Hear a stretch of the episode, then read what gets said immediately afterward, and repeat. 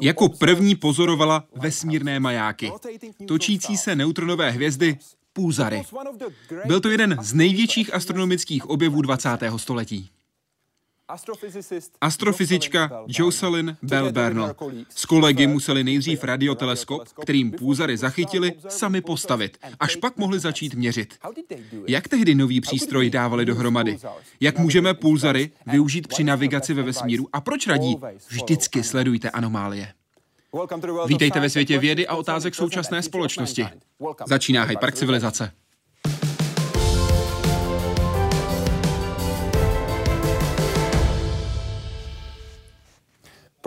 Paní profesorko, vítejte v Hyde Parku civilizace.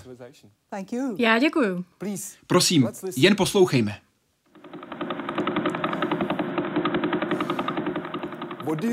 Co cítíte, když tohle slyšíte? No poznávám to. Teď už je to hodně, hodně dávno. Bylo to v roce 1968, jestli si správně pamatuju. Je to první zvukový záznam pulzaru. Jakou emoci tohle ve vás vyvolává? když tohle slyšíte? Vytane mi spoustu vzpomínek. Bylo to výjimečné a velmi hektické období, když jsem byla ještě dost mladá vědkyně. Která byla úplně prvním člověkem, který kdy pozoroval půzary. Nevyhnutelný osud každé hvězdy, která je velká od 10 do 30 násobků velikosti Slunce. Když vyčerpá své palivo, exploduje jako supernova a zhroutí se sama do sebe, až skončí jako malý a obrovsky hustý objekt, takzvaná neutronová hvězda. Zabere průměr maximálně 30 kilometrů. A v tomto průměru 30 km je ovšem soustředěna větší hmotnost než v našem Slunci. Také se velmi rychle otáčí kolem své osy, třeba i stokrát za sekundu nebo i rychleji. Má obrovskou gravitaci a extrémně silné magnetické pole a některé tyto neutronové hvězdy také vydávají silné elektromagnetické záření. Z té neutronové hvězdy v oblasti magnetických pólů tak vychází úzké výtrysky, a ty výtrysky, jak ta neutronová hvězda se otáčí kolem osy, tak ty výtrysky, když zasáhnou vás, tak vy vidíte prostě jenom záblesk. Při pohledu ze Země je proto podobná neutronová hvězda takovým vesmírným majákem. Vypadá, jako by pulzovala, proto pulzar. Jako první v historii jej zachytila v roce 1967 Jocelyn Bell Burnell. Radiová observatoř, kterou v rámci svého doktorského studia postavila, totiž zaznamenala v jedné části oblohy naprosto pravidelné signály. Po velkém váhání zveřejnili výsledek, že existují jakési krátké rádiové záblesky, velice pravidelné. Ten interval byl bylo časové znamení jako vyšité. Teď vědci ví o víc než dvou tisících pulzarech nejrůznějších typů. Můžou vysílat rádiové vlny, ale třeba i infračervené, ultrafialové nebo rentgenové záření, ale také viditelné světlo. Vždy ale platí, že aby byly ze země zachytitelné, musí na ní být nasměrovány. Tak jako každý maják. Jaroslav Zoula, Česká televize. Teď je rok 2019. Mohli bychom skočit zpátky do roku 1967. Mám pro vás dlouhý papír s grafem. Dobře. Mohla byste ho prosím vyhodnotit? Určitě. A pokud byste mohla, prosím, označit to, co vám bude připadat zajímavé. Klidně dávejte papír na zem. Dobře. Tím se vůbec netrapte. S těmi rolemi papíru mě to jde, to je jedna z věcí, které jsem se naučila. Tak je umím velmi rychle srolovat, to mi věřte. Takovýchhle ruliček jsme měli spoustu. Je to záznam signálu, měli jsme spoustu těch dat. Tady většina je jenom praskání v přijímači. Zároveň ale jsme tam měli také rušení nějakými lidskými přístroji.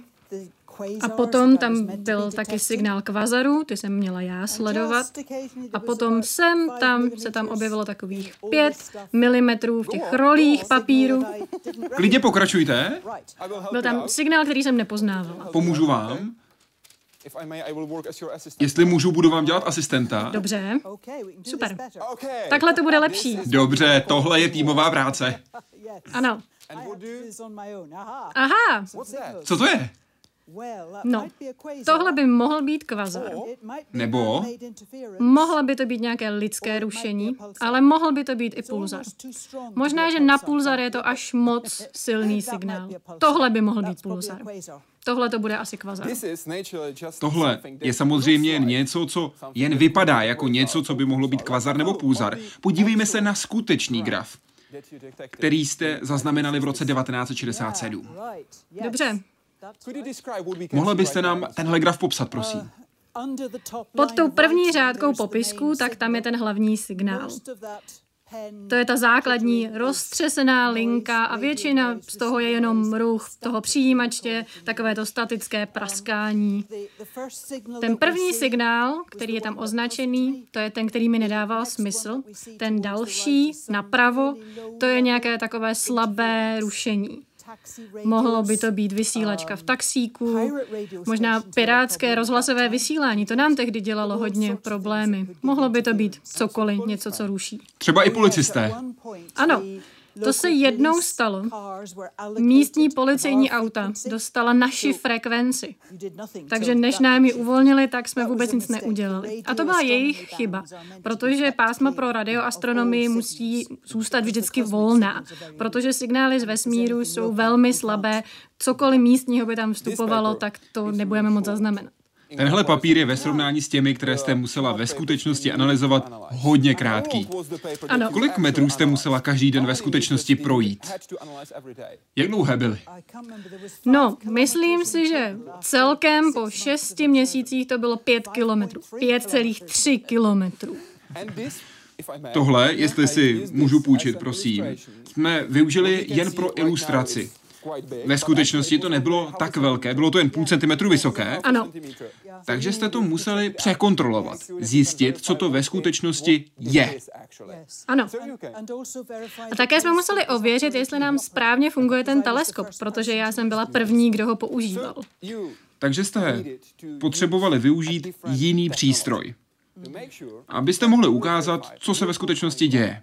Ano. V čem se ten výstup lišil? Na tom prvním obrázku, který jsme viděli, tak ten signál byl jenom asi 5 mm dlouhý. A z toho moc nepoznáte, co to je, potřebujete ho zvětšit. A s těmi záznamovými zařízeními, která jsme měli, tak to funguje tak, že ten papír pod tou tuškou se musí pohybovat rychleji a tím se ten signál roztáhne.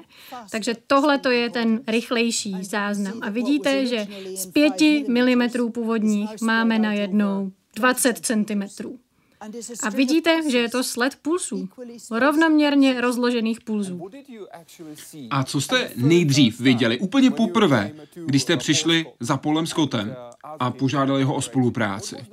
Co jste viděli? Ještě předtím, než jste začali odcházet a následně se vraceli zpátky. Zachytili jste ten signál hned? Ne, to ne. Já jsem byla velmi důkladná, když jsem procházela všechny ty záznamy, protože to byl nový teleskop a protože jsem pečlivá. A poprvé, když jsem zaznamenala tenhle signál, tak jsem si k němu jenom napsala otazník. A šla dál. Dokonce možná několikrát jsem si tam takhle napsala otazník, protože jsem musela projít role metry papíru každý den. Ale potom mi najednou začalo běžet hlavou něco takového, už jsem přece viděla, že ano. Dokonce něco takového na té samé části oblohy, že ano. Takže ten signál vždycky zaznamenám, když ten teleskop je namířený na tohle souhvězdí, ale ne po každé. A tohle jsem si uvědomila, že možná už jsem něco podobného viděla, tak jsem šla se podívat do těch starších záznamů a zjistila jsem, že ať je to cokoliv, tak se to pohybuje s hvězdami po obloze. Není to vidět vždycky, ale když ano, tak vždycky ve stejném souhvězdí. A pak jsem šla tedy za vedoucím dizertace své a říkám, to co myslí, že by to mohlo být? Nevypadá to jako rušení, je to pořád na stejném místě v tom souhvězdí, nevypadá to jako kvazar, je to divné. A co odpověděl? On odpověděl velmi prakticky, říká, teď je to 5 mm, nevidíme, co to je, potřebujeme si to zvětšit a to je ten druhý obrázek. A proto jste využili tu 81,5 MHz anténu, kterou měl Paul Scott. Ano, přesně tak. Ale nejdřív jste špatně spočítali, kdy byste pulzar měli vidět. Ano, ono úplně nejdřív jsme museli zjistit, jestli ten signál zachytí i nějaký jiný radioteleskop, protože Tony se trochu bál, že jsem ho špatně zapojila nebo něco takového, protože já jsem měla na starosti všechnu tu kabeláž. Tak jsme požádali kolegu, který měl vlastní radioteleskop a přijímač a záznamové zařízení, aby zjistil, jestli ten signál zachytí taky. A ten den můj teleskop ten signál zachytil a poměrně silný signál, takže to bylo v pořádku. A potom ten jeho teleskop ne. Nic, pořád nic. Takže jsme to vzdali. Jenom kolega, student Robin zůstal u toho záznamového zařízení. A my jsme tak poodešli a přemýšleli, nemohlo by to být tímhle, to, tady tohle, nemohlo to, nevíme. A Robin stál u toho záznamu a najednou slyšíme, máme to, tady to je. A my jsme se přepočítali o pět minut, kdy ten druhý teleskop by ten signál měl zaznamenat. Um, A zaznamenal Kdybychom se spletli o 25 minut, tak už bychom tou dobou všichni šli domů a ten příběh by byl úplně jiný. Jak jste tenhle signál nejdřív pojmenoval? Já jsem, a teď toho trošku lituju, dala přes dívku Little Green Man, malí zelení mužičci, tak se říká mimozemšťanům. Určitě jsou to i ženy, nejenom mužičci, ale zkrátka tak se jim tehdy říkalo malí zelení mužičci. a zkrátili jsme to v angličtině na LGM. Ono bylo jednodušší, než abychom říkali, víš, jak tam něco na té 19, 19, 20 plus něco divně vysílá signál, bylo jednodušší říct, zdroj LGM dělá tohle nebo tamto. Proč jste si mysleli, že signál není přírodního původu, ale je umělý, že za ním musí stát nějaká civilizace? Těch argumentů bylo několik. To, že pulzoval tak rychle, vylučovalo velkou většinu astronomických objektů. Také zřetelnost toho signálu spoustu astronomických objektů vylučovala. Na druhou stranu, pokud by to byli mimozemšťané, tak by nebyli úplně moc inteligentní, protože používali signál založený na amplitudové modulaci ne na frekvenční modulaci. Ti, kdo si pamatují prastaré televize, tak vědí, že ten signál pak není úplně kvalitní, ta amplitudová modulace není spolehlivá, je to taková nic moc technologie. Takže úplně nedávalo smysl, proč by ti malí zelení mužičci vydávali takovýhle signál. Nedávalo to smysl. Ale když jste měli tuhle hypotézu a neměli žádnou lepší, Zvažovali jste, že byste se obrátili na úřady? Předpokládám, že premiér i královna by chtěli vědět, že je mimozemský život. To je velmi zajímavá otázka. Kdybychom objevili mimozemský život, komu bychom to měli říct? Papeži? Tisku? Prezidentovi Spojených států. A on existuje protokol, co dělat. Člověk to oznámí generálnímu tajemníkovi OSN. A tam přímo mají lidi, kteří řeší právě tu možnost, že bychom se spojili s mimozemskou civilizací. Ano, a dokonce pro jistotu mají protokol, co dělat. To je dobře. Šli jste tam?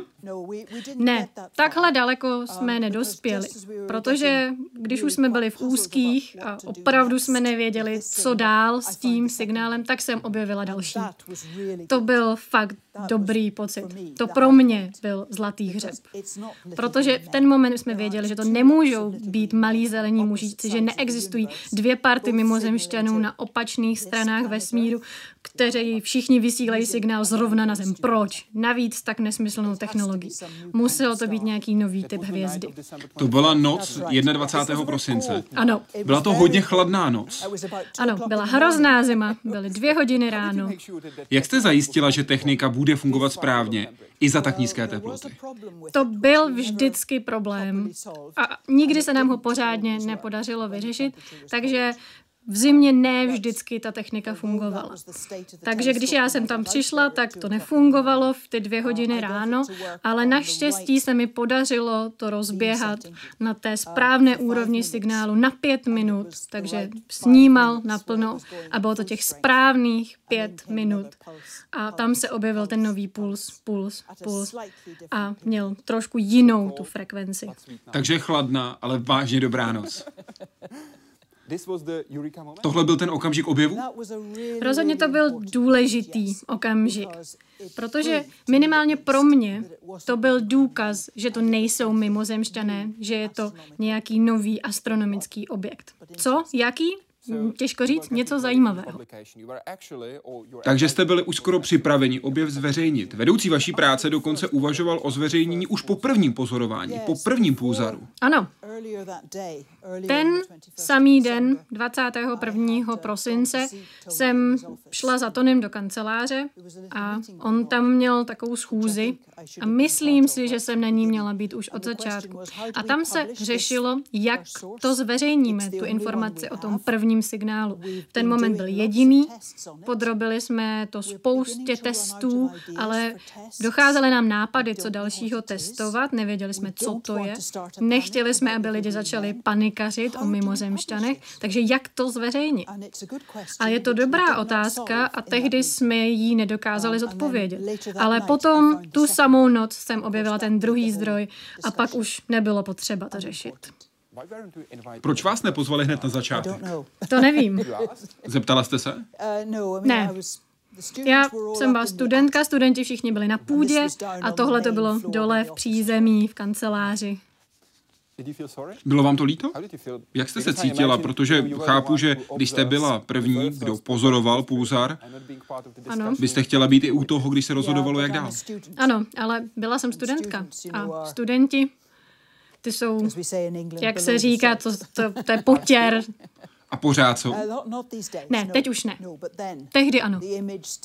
Tehdy se to bralo tak, že vědu dělají velcí muži a ti mají zástup asistentů, kteří nikoho nezajímají.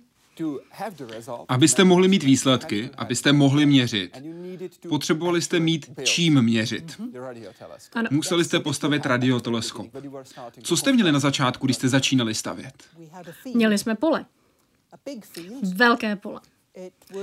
Vešlo by se na něj asi 57 tenisových kurtů, takže opravdu velké pole, ale prostě bylo to pole a taky ovce tam byly. Kolik tam bylo ovcí? Takové malé stádo, asi 10. Bohužel jedna z nich umřela a nechali ji tam ležet, takže jsme si museli dávat pozor, aby jsme nešlápli do mrtvé ovce. To bylo poněkud nechutné. A co ty ostatní ovce? Ty byly užitečné, protože spásali tu trávu. Je potřeba ty, ty antény eh, mít na vyvýšeném místě na kůlech, aby nebyly v mokré trávě. Pojďme se na ten radioteleskop podívat. A prosím, Proveďte nás vaším tehdejším dnem. Jak to vypadalo, když jste stavili radioteleskop? Tak, já bych rozhodně nebyla tady takhle na té fotce. Já bych byla tam někde vzadu, v rohu, v budce a tam jsem spojovala kabely a připravovala jsem transformátory a takové věci.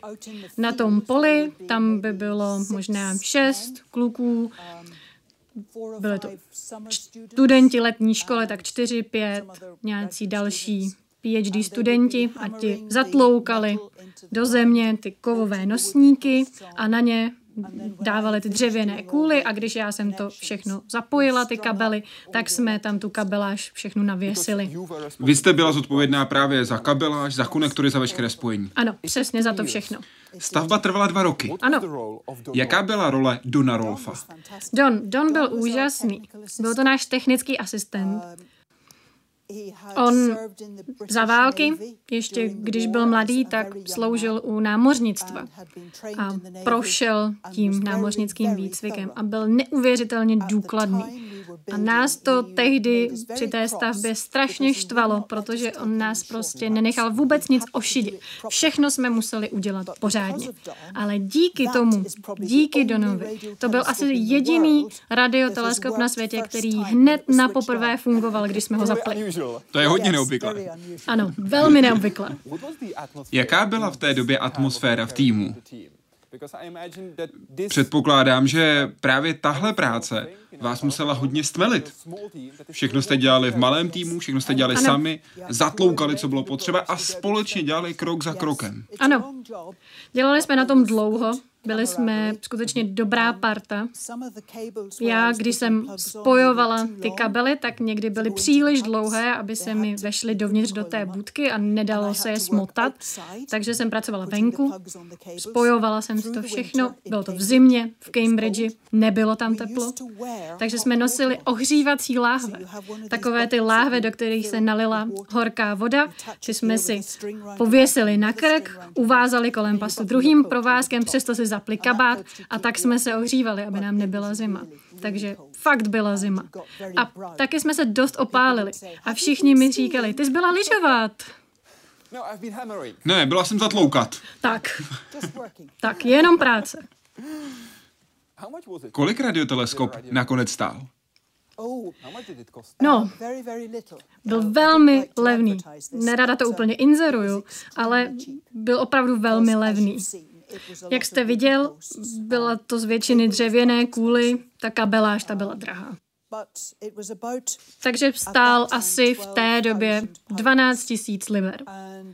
Jenom abyste si to mohli představit, tak novomanželé, když si kupovali první malý dům, tak by za něj dali 3-4 tisíce liber. Takže ten náš teleskop by zaplatil 3-4 domy pro mladé rodiny. Takže hodně levné i ve srovnání s dnešními cenami, protože ty jsou dnes úplně jinde. Ano. úplně, úplně jinde. Přesně tak. Zveřejnění objevu.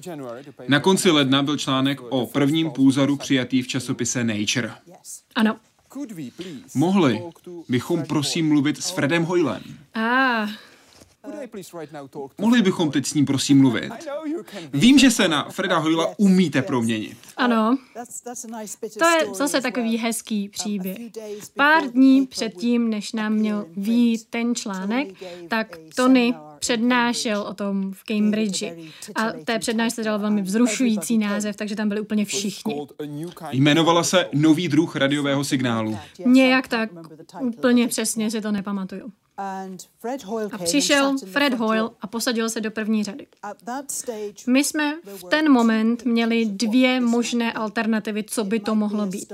Mohl to být bílý trpaslík, typ hvězdy, která osciluje rytmicky a vysílá do prostoru rázové vlny a tím vzniká to pravidelné pulzování. Nicméně ten model měl své nedostatky, ale Tony se k němu klonil.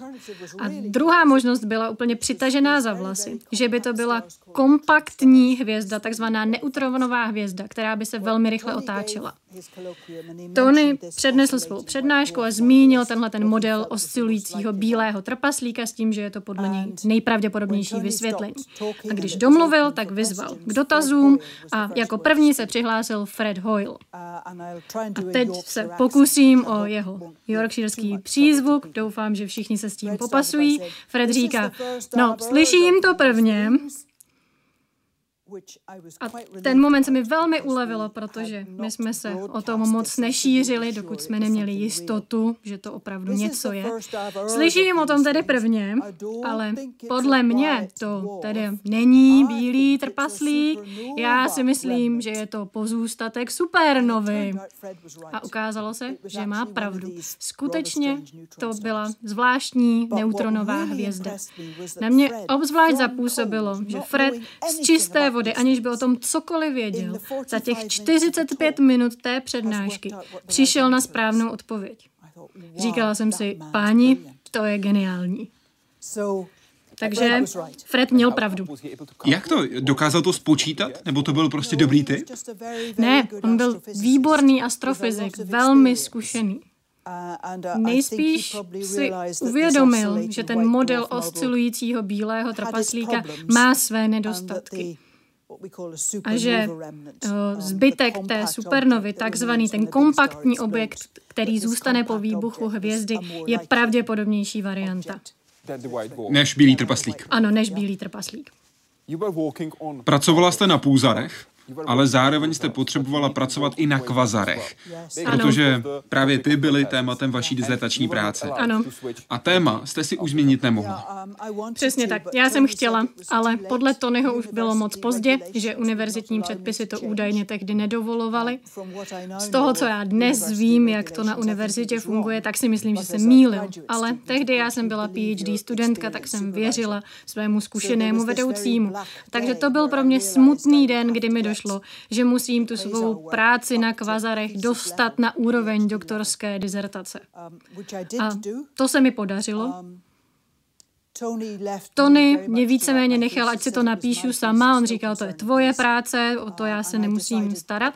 Ale rozhodla jsem se, že ty pulzary tam musím někde zmínit. Tak jsem je dala do přílohy. Předpokládám, že tahle příloha je dobře známá.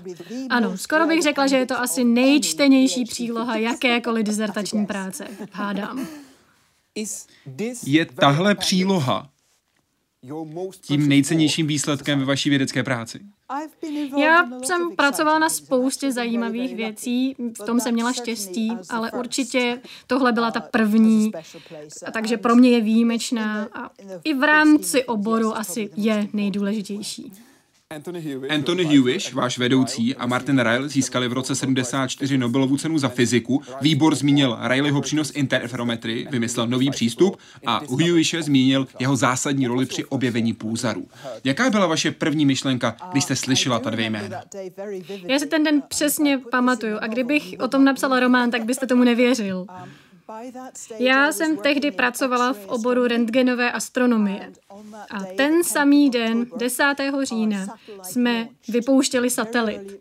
Velmi brzy, no v 8 hodin ráno. Vypouštěli jsme ho z plošiny u pobřeží Keni, jmenoval se Ariel 5, takže všichni jsme přišli brzy ráno do práce, měli jsme radiové spojení s tou plošinou, slyšeli jsme to odpočítávání a tak dále. Všechno šlo jak mělo, takže po chvíli jsme se všichni rozešli ke své normální práci. A potom asi dvě minuty popolední za mnou přiběhl kolega a říká, Jocelyn, Jocelyn, slyšela si, co se stalo? A já si říkám, Ježíš, pro pána, on nám spadnul do moře, je po něm. Ale o ten satelit nešlo. Ten satelit byl v pořádku, ten projekt nakonec byl velmi úspěšný. Šlo o to, že jeho manželka zrovna slyšela zprávy o Nobelově ceně, zavolala mu a on přiběhl, aby mi to pověděl. Myslím, že asi čekal, že budu velmi naštvaná. Ale já zároveň mám docela cit pro politiku. Takže jsem si okamžitě uvědomila, že to byl velice důležitý precedent. No Protože neexistuje Nobelova cena za astronomii či astrofyziku. A tohle bylo poprvé, kdy ten výbor pro fyziku byl dostatečně přesvědčen tou fyzikou v tom astronomickém výzkumu. Takže nám to otevřelo dveře a byla jsem na to hrdá. Byla jsem velmi ráda, že to byly právě tyhle ty hvězdy, které přesvědčily ten výbor Nobelovy ceny za fyziku, že si ta fyzika tu cenu zaslouží. Takže um, měla jsem pravdu. Od té doby asi 20 astronomů dostalo Nobelovu cenu za fyziku, ale tohle byla ta první. Byla jste v té chvíli také smutná? Ne. Když se podíváme teď tím dnešním pohledem, loni Nobelovu cenu v roce 2018 za fyziku získal Gerard Muru a jeho studentka. Ano, Donna Strickland. Ano, Donna Strickland, která cenu získala, i když tehdy byla studentkou. Ano. Výbor, který uděluje Nobelovu cenu, změnil svůj pohled na věc.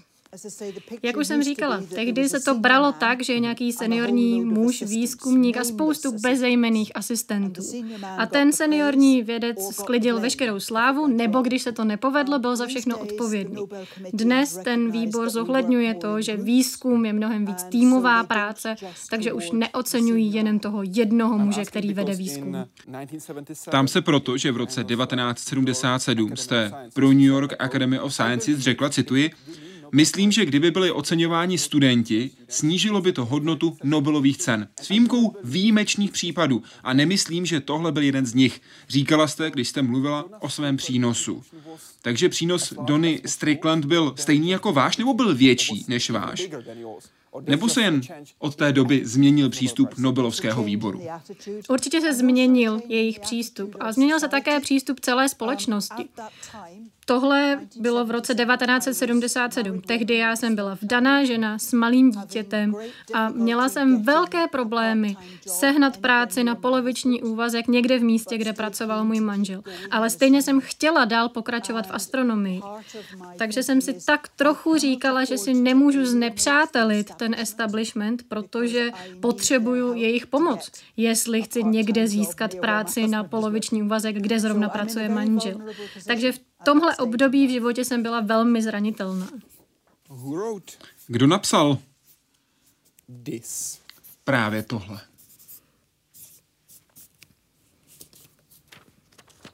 Oh, ano, ano, jasně.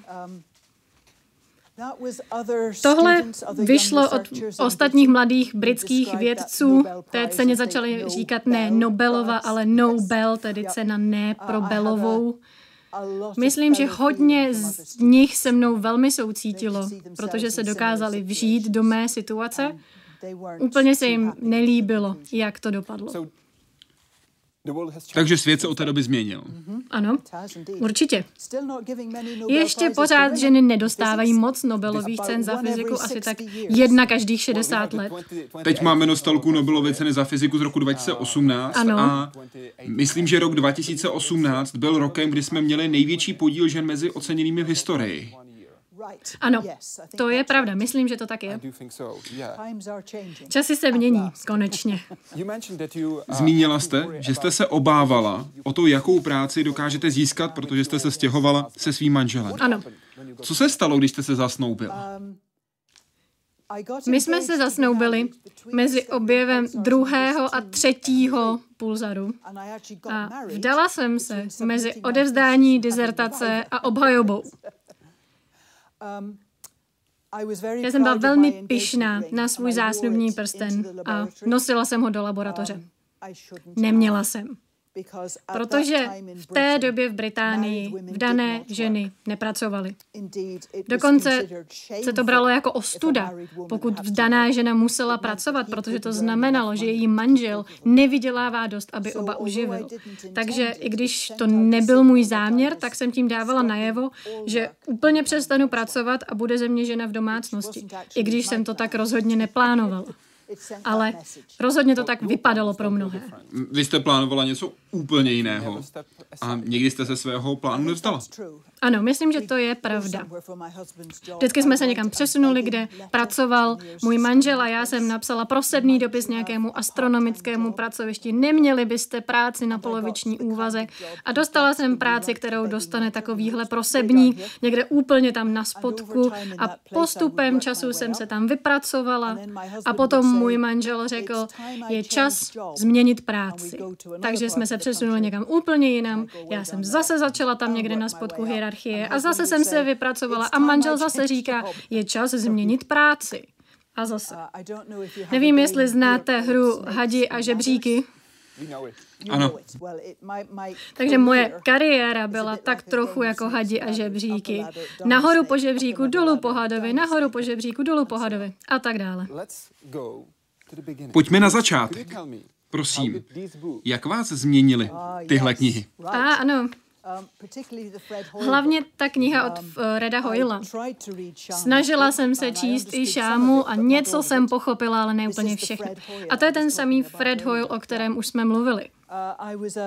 Já jsem vyrůstala v severním Irsku, šly mi přírodní vědy, hlavně fyzika. Takže když jsem jako náctiletá přemýšlela, co budu v životě dělat, tak jsem si říkala, že půjdu na univerzitu a budu studovat fyziku. Ale nevěděla jsem, co potom. Nevěděla jsem, dokud jsem nenarazila na tyhle knihy. Táta je měl v knihovně Takže jsem si je vzala k sobě do pokoje a přečetla jsem si je. A říkala jsem si, ano dobře, budu astronomka, vystuduju fyziku a potom budu astronomka. Díky těmhle těm knihám jsem zjistila, jak úžasná může být astronomie. Pak jste se ale byla podívat na observatoři v Armagu a všechno se změnilo, aspoň pokud jde o konkrétní část dne. Ano, to je pravda. Můj otec pracoval jako architekt na observatoři v Armagu a já jsem tam někdy jezdila s ním. A když zaměstnanci zjistili, že by mě zajímala astronomie, tak mi ukazovali všechny teleskopy a jeden z nich jen tak mezi řečí zmínil, musíš být schopná zůstat přes noc vzhůru, protože pracujeme v noci, když je tma. Tak já, já potřebuju se pořádně vyspat i teď a rozhodně tehdy, takže jsem věděla, že bych prostě nedokázala zůstat vzhůru. Říkala jsem si, hm, dobře, tak nemůžu být astronomka. No. A potom jsem se dozvěděla o nových astronomických oborech, třeba radioastronomie, rentgenová astronomie. Tam se nechá pracovat ve dne i v noci, protože ve dne, co se týče radiových vln, tak není slunce na obloze tak dominantní, jako s viditelným světlem. Takže když jsem končila školu, tak už jsem věděla, že budu radioastronomka. Věděla jsem, že to je můj cíl. Ale bylo docela těžké se k radioastronomii nakonec dostat, protože nikdo nevěděl, co byste proto měla studovat. A tak jste napsala dopis Bernardu Lavlovi. Ano, přesně tak. A naštěstí mi odpověděl, z toho jsem měla velkou radost. Co jste mu napsala? Napsala jsem, že bych chtěla být radioastronomka a co mám na univerzitě studovat. Tehdy jsem byla na dívčí internátní škole a všechny učitelky byly celé bez sebe, že jsem byla tak iniciativně. Říkali, Jocelyn, doufáme, že si napsala zdvořile ten dopis. Myslím, že, že jsem byla velmi, velmi zdvořilá. A Sir Bernard mi odpověděl a řekl, že vůbec nejlepší je fyzika, že by šla taky elektrotechnika, ale doporučoval mi fyziku. A to jsem chtěla dělat i já, takže to bylo fajn. Nebylo to poprvé, kdy jste musela přezít iniciativu, abyste dosáhla toho, co jste považovala za dobré, za správné. Prosím, jestli byste mě mohla poučit. Rád bych se dozvěděl něco o pursofonii. A, ah, pursofonie. To bylo, když mi bylo 8 nebo 10 let. Chodila jsem do malé školičky, měli jsme tam jenom dva učitele, dvě třídy, tři, čtyři děti v každém ročníku. A učili jsme se o řecké mytologii. A narazili jsme na jméno, a učitelka ho vyslovila pursofonie. Takže já jsem pak přišla domů za mámou a říkám, učili jsme se o pursofonii. A ona říká, myslíš Persefonu? A přesně si pak pamatuju, že jsme poměrně dlouho probírali s mámou i s tátou, co s tím, když jsem zjistila, že učitelka se mýlila a jak se k tomu ten další den postavit. A rozhodli jsme se, že až mě vyvolá, tak to nejdřív řeknu správně, Persefona, ale potom se opravím. Takže já ten další den jsem četla a říkám Persefona, ne, myslím Pursofonie. A učitelka říká, ne, Jocelyn, ty máš pravdu, vyslovuje se to Persefona. Ale bylo to velmi zajímavé cvičení, jak někomu pomoci zachovat si tvář, což je důležitá dovednost. Věřím, že jste si tuhle dovednost udržela. To já nevím, snad. Říkala jste, že máte ten cit pro politiku. Ano. Přemýšlíte zároveň o těch konsekvencích, o tom pozadí. Ano. V té době, řekla jste pro American Institute of Physics v květnu 2000, chodili v Británii děti v 11 letech na zkoušku, podle které se určovalo, jestli půjdou na akademickou dráhu nebo ne. A já jsem v téhle zkoušce v 11 letech propadla. Jaké byly důsledky? Tím důsledkem mělo být, že budu mít jenom minimální vzdělání, že se možná vyučím sekretářkou nebo kadeřnicí, ale obecně se nebudu moc vzdělávat, protože jako holka se stejně vdám a nebudu pracovat. Pro dívky, které neudělaly tu zkoušku, moc možností tehdy neexistovalo. Zajímavé bylo, že v tom věku jsou dívky trochu bystřejší než chlapci, takže tou zkouškou procházelo příliš mnoho dívek a vytlačovali chlapce z toho vyššího vzdělávání. Takže v mém okresu ta laťka pro dívky byla nastavená výš než pro chlapce, aby tolik dívek neprošlo. To je šokující, ale tak to dřív fungovalo. Kdy tenhle systém skončil? To já nevím. Myslím, že asi v různých částech země různě. Řekla jsem učiteli, myslím, že sem nepatřím. A přidali se ke mně ještě dvě dívky a tak jsme se my tři zvedli a odešli do hodiny přírodních věd. Takhle jste popsala okamžik, kdy jste seděla ve třídě, která byla pro dívky, ale chtěla jste dělat něco jiného, přírodní vědy. Jak zareagovali ti, kteří byli na hodně přírodních věd, když jste tam přišli? Tohle to bylo na začátku druhého stupně, takže mi bylo nějakých 12, myslím, že tak 12. Tehdy se nikdo na nic neptal, prostě odpoledne dívky půjdou sem, chlapci půjdou sem, takže chlapci dělali přírodní vědy, dívky ty se stejně jenom vdají, takže potřebují umět vařit a šít a takovéhle domácí práce. Takže nás všechny poslali do kuchyňky. Já jsem chtěla dělat přírodní vědy, ale učitelka vaření mi v tom moc nepomáhala dělala. Takže nakonec moji rodiče a rodiče těch dalších dvou dívek večer zavolali řediteli a ředitel nám dovolil, že budeme moci mít výjimku, my tři dívky. A řekla bych, že ten učitel, který učil přírodní vědy, nikdy předtím dívky neučil. Posadil se nás všechny dopředu, hned před katedru, jak kdyby jsme, nevím, byli z dynamitu. Ale já jsem byla moc ráda, že jsem tam mohla být a taky mi to dobře šlo, hlavně fyzika. Jaká je rychlost světla? No, ano.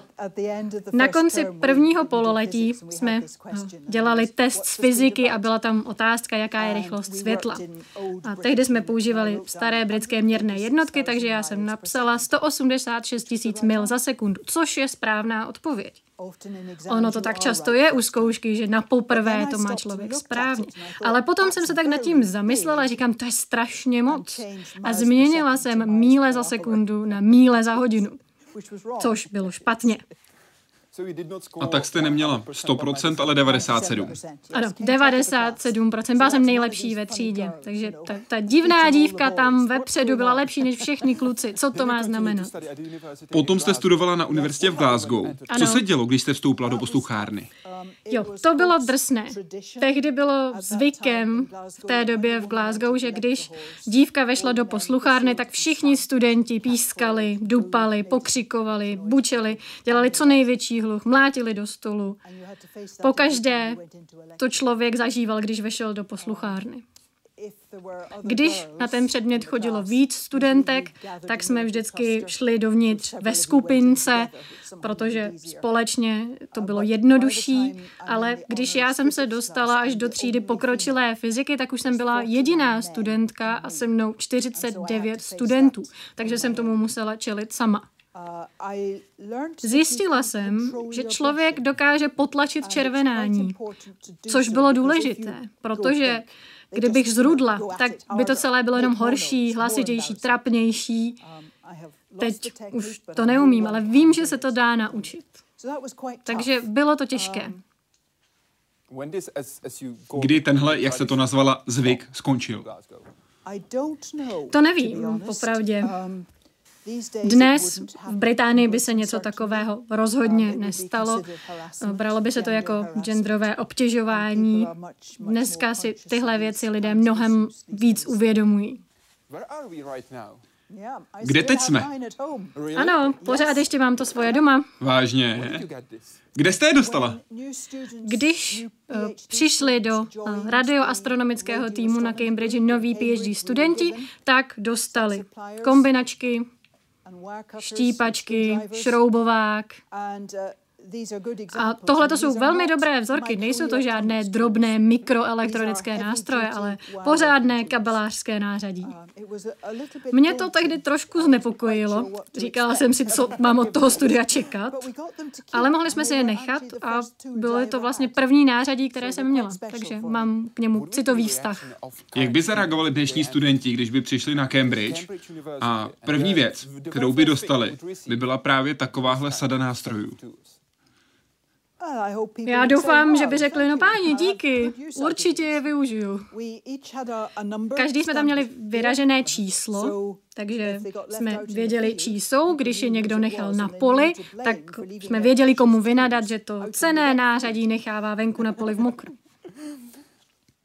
Proč jste si, a teď si beru vaše slova, připadala jako podvodník, když jste studovala na Cambridge?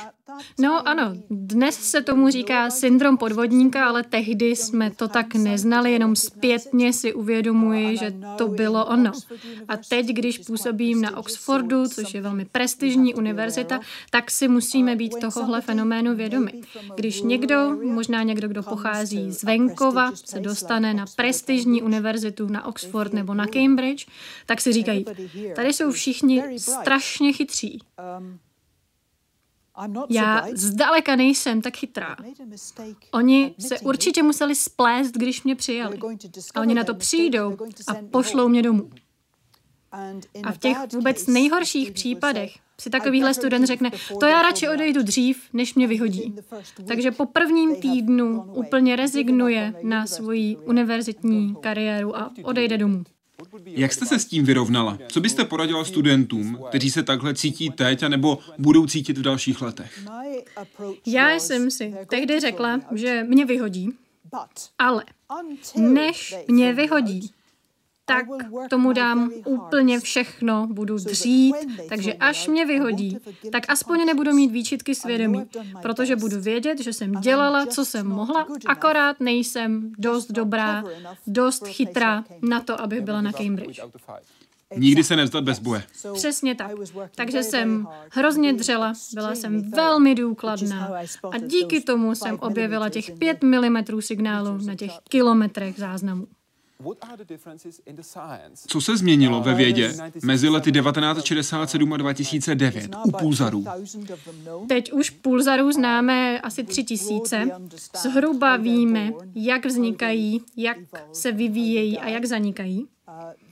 Z fyzikálního hlediska jsou naprosto extrémní, jsou velmi kompaktní, mají poloměr asi 10 kilometrů, ale tvoří je miliony tun hmoty. Existuje odvětví fyziky, které se jmenuje fyzika pevných látek, tak tohle jsou extrémně pevné látky a tím jsou sami o sobě zajímavé. Zároveň mají také velmi silnou gravitaci, takže se na nich testují některé Einsteinovy teorie. Právě proto, že jsou tak extrémní. Mají silné gravitační pole, silné elektromagnetické pole, velmi rychle se točí kolem své osy. Takže na jednu stranu jsou to noční můry, tím, jak jsou komplikované, ale jsou také fascinující tím, jak jsou extrémní. A mohou být také docela užitečné. Ano, Počítá se s tím, že bychom je v daleké budoucnosti mohli využít, až budeme ve vesmírných lodích cestovat po naší galaxii. Možná proto, že se nám jenom bude chtít, nebo budeme muset opustit Zemi, tak to budou naše majáky. Ukáží nám, kde ve vesmíru se nacházíme, protože každý pulzuje jinou rychlostí. Takže budeme mít tu vesmírnou loď, na ní budeme mít ten velký talíř, radioteleskop, budeme ho natáčet, a řekneme si, a tamhle máme jeden pulzar, to je tenhle ten, protože ten pulzuje takhle. Tady, tady máme tenhle ten a tady, tady máme tenhle. To znamená, že my jsme ve vesmíru tady. Budeme se moci zorientovat. Takže pulzary budou součástí vesmírné GPSky. Ano, bude to naše jediná vesmírná GPSka, řekla bych. A co technologie, které přichází? Teleskopy FAST nebo CHIME? Ano, těch novinek je spoustu. Co si myslíte, že teď přijde? Co bude další velký objev v téhle oblasti? K tomu dalšímu velkému přelomovému objevu dochází právě teď. Vědci, kteří zkoumají pulzary, tak zachycují ten signál a často mají problém, že zachytí signál z ledničky, u sousedů nebo mikrovlnky. Takže vždycky si musíme ověřit, z jaké vzdálenosti ten signál přichází, protože se rozptiluje. A takhle nám to dobře funguje. Ale teď najednou jeden astronom zachytil velmi silný signál z obrovské, obrovské vzdálenosti. Jenom jeden. On nevěděl, co s tím, nakonec to publikoval. A potom asi deset let se nedělo nic a pak vědci začínali nacházet další takovéhle takzvané rychlé rádiové záblesky. To je teď žhavé téma. A právě vědci, kteří hledají pulzary, tak na ně nejčastěji narazí. Zmínil jste teleskop Chime, ten jich právě teď našel 200 na jednou. Takže najednou máme celé nové pole působnosti. Zatím nevíme, co to je. Jsou velice daleko, daleko za hranicí naší galaxie. Vždycky se jedná o výrazný, krátký radiový záblesk. Někdy se opakuje, ale u většiny neopakuje, nebo minimálně zatím ne, možná, že ještě brzo. Poprvé byly objeveny v roce 2007. Ano, to je pravda. A potom dlouho trvalo, než vědci našli další. To je asi to vůbec nejzajímavější, co se teď děje. Může to být typ pulzaru, možná ne. Pokud ano, tak jsou to vůbec první pulzary mimo naší galaxii a zatím jsme totiž výdali pulzary jenom v naší galaxii, takže to je velmi vzrušující. A opět se nabízí otázka, co to sakra je? A není tohle ta nejzajímavější otázka ve vědě? Co to sakra je? Jo, za mě rozhodně jo. Jiné lidi možná vzrušuje otázka, co bylo před naším vesmírem, co bylo před velkým třeskem, ale to ať si oni klidně nechají. Mě mnohem víc zajímají ty exotické části našeho vesmíru. Takže jaká je ta zásadní otázka, kterou byste položila? Co jsou zač? tak tuhle hru hrát nebudu. Kdybyste měla jednu otázku, pokud se týká celého vesmíru, na kterou byste se mohla zeptat a dostala byste odpověď. Asi bych se zeptala, kolik těch rychlých rádiových záblesků se opakuje. Teď víme asi o třech stovkách a z nich pět nebo šest se opakovalo. Možná, že je ještě příliš brzo, že k tomu opakování ještě nedošlo, ale je to důležité. Pokud to byla jenom jednorázová událost, tak to mohla být nějaká katastrofální událost. Pokud se ten signál opakuje, tak to nemohla být žádná katastrofa, protože ten objekt dál existuje a vysílá znovu ten signál. A co dál? No, kdo ví? Kdo ví? Přesně tak. Co byste ve vědě chtěla změnit? Dlouhou dobu. to za mě bylo víc žen ve vědě. To už se zlepšuje, i když pořád máme rezervy, ale já bych uvítala větší rozmanitost. V Británii minimálně je věda pořád doménou mužů, bělochů. Ti se věnují výzkumu, takže ta kultura je taková běložsky maskulinní. A já věřím, že síla je v rozmanitosti. V roce 2018 získala ocenění Special Breakthrough v oboru základní fyziky a peníze s ní spojené, víc než 2 miliony liber, jste dala na pomoc ženám, etnickým skupinám a uprchlíkům, aby z nich mohli být fyzici. Jak byly a budou tyhle peníze využité? Já jsem ty peníze svěřila Fyzikálnímu institutu a už brzy se spustí první projekt. Ještě úplně neběží.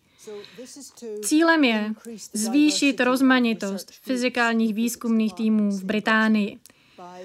A chceme pomoci všem skupinám, které nejsou dostatečně zastoupené, takže ano, ženám, menšinám, hlavně černochům. Úplně v Británii nemáme moc černošských vědců, v oblasti fyziky, takže jakákoliv skupina, která je nedostatečně zastoupená, aby byl ten výzkum rozmanitější a dodali jsme mu čerstvý kreativní vítr.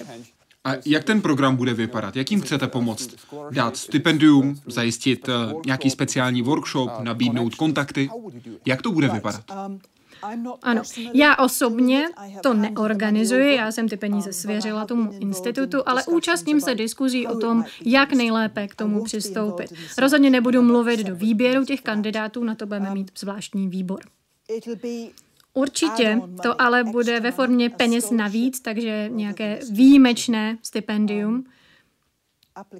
A zanedlouho už začneme přijímat přihlášky. V letošním akademickém roce máme kapku spoždění, příští rok budeme muset začít dřív, ale to už je detail. Také se, myslím, plánuje, že ti studenti, kteří dostanou to stipendium, se budou vzájemně potkávat, aby mohli navazovat kontakty mezi sebou. To podle mě by mohlo být velmi užitečné. A kromě toho nějaké další plány, asi je ještě potřeba to vymyslet. Možná, že něco bude fungovat, něco nebude fungovat. Uvidíme. V říjnu 2018 pro Perimeter Institute for Theoretical Physics řekla, vždycky sledujte anomálie. Jaké anomálie? Jakékoliv anomálie. říkat si, co to je, co je tahle ta podivnost. Proto jsem se také pustila do zkoumání těch pěti milimetrů, stejně tak jsem mohla říci, no a co na tom nezáleží, já si budu tady dál zkoumat své úžasné kvazary. Takže tak. Mnohokrát jsem slyšela, jak někdo málem objevil pulzary. Lidé jsou tak hodní, že mi to vyprávějí. A vždycky je to o tom, že narazili na něco, co nebylo normální, na nějakou anomálii.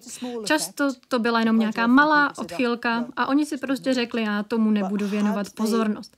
Kdyby se ale na tu anomálii zaměřili, tak by bývali objevili pulzary. Možná třeba už v roce 1957. Paní profesorko, moc děkuji za rozhovor. Já děkuji za pozvání. A děkuji vám, že jste sledovali dnes Hyde Park Civilizaci. Celý rozhovor najdete v češtině i v angličtině na našem webu hydeparkcivilizace.cz. Děkuji vám a přeji hezký večer.